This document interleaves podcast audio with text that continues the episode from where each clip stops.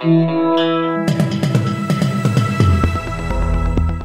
welcome back to your Daily Betoota. This is Clancy Overall, here to deliver you the biggest story of the last 24 hours on the Betoota Advocate, and the headline on this one reads Brisbane mum says she might be a bit biased, but Poinciana's in full bloom shit all over jacarandas. Yes, and great news for Queenslanders and a few suburbs in the southern city. The famous jacaranda tree is back in bloom.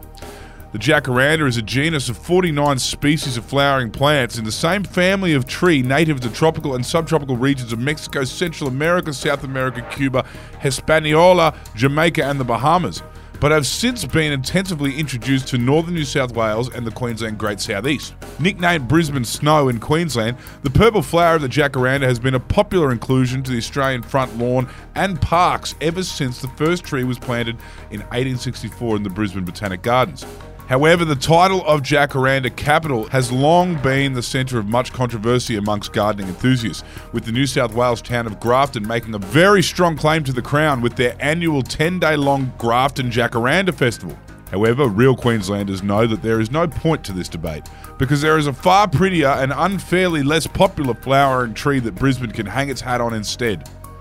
Redcliffe mum of four, Vicky Park, says she knows Brisbane has a reputation for the beautiful purple flowers, but if she's honest, Grafton can keep him because she's a Poinciana girl through and through, I might be a bit biased, but I feel like it's a no brainer. says Vicky. Less mess, brighter colours, and far more shade. Native to Madagascar, the Poinciana is known for its fern like leaves and flamboyant display of orange red flowers every summer. Suited to more tropical climates, the Poinciana is a fast growing tree with a treetop canopy that can grow well over 1.5 metres each year.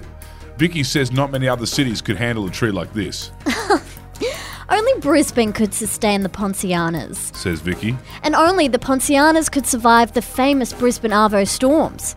I mean, really, it depends what you want. Purple grey sludge on your windshield, or a natural pergola that can provide shelter to a garden table. The Poincianas and full bloom shit all over jacarandas, just quietly. And that's it for today. Thank you for tuning in to your Daily Betoota.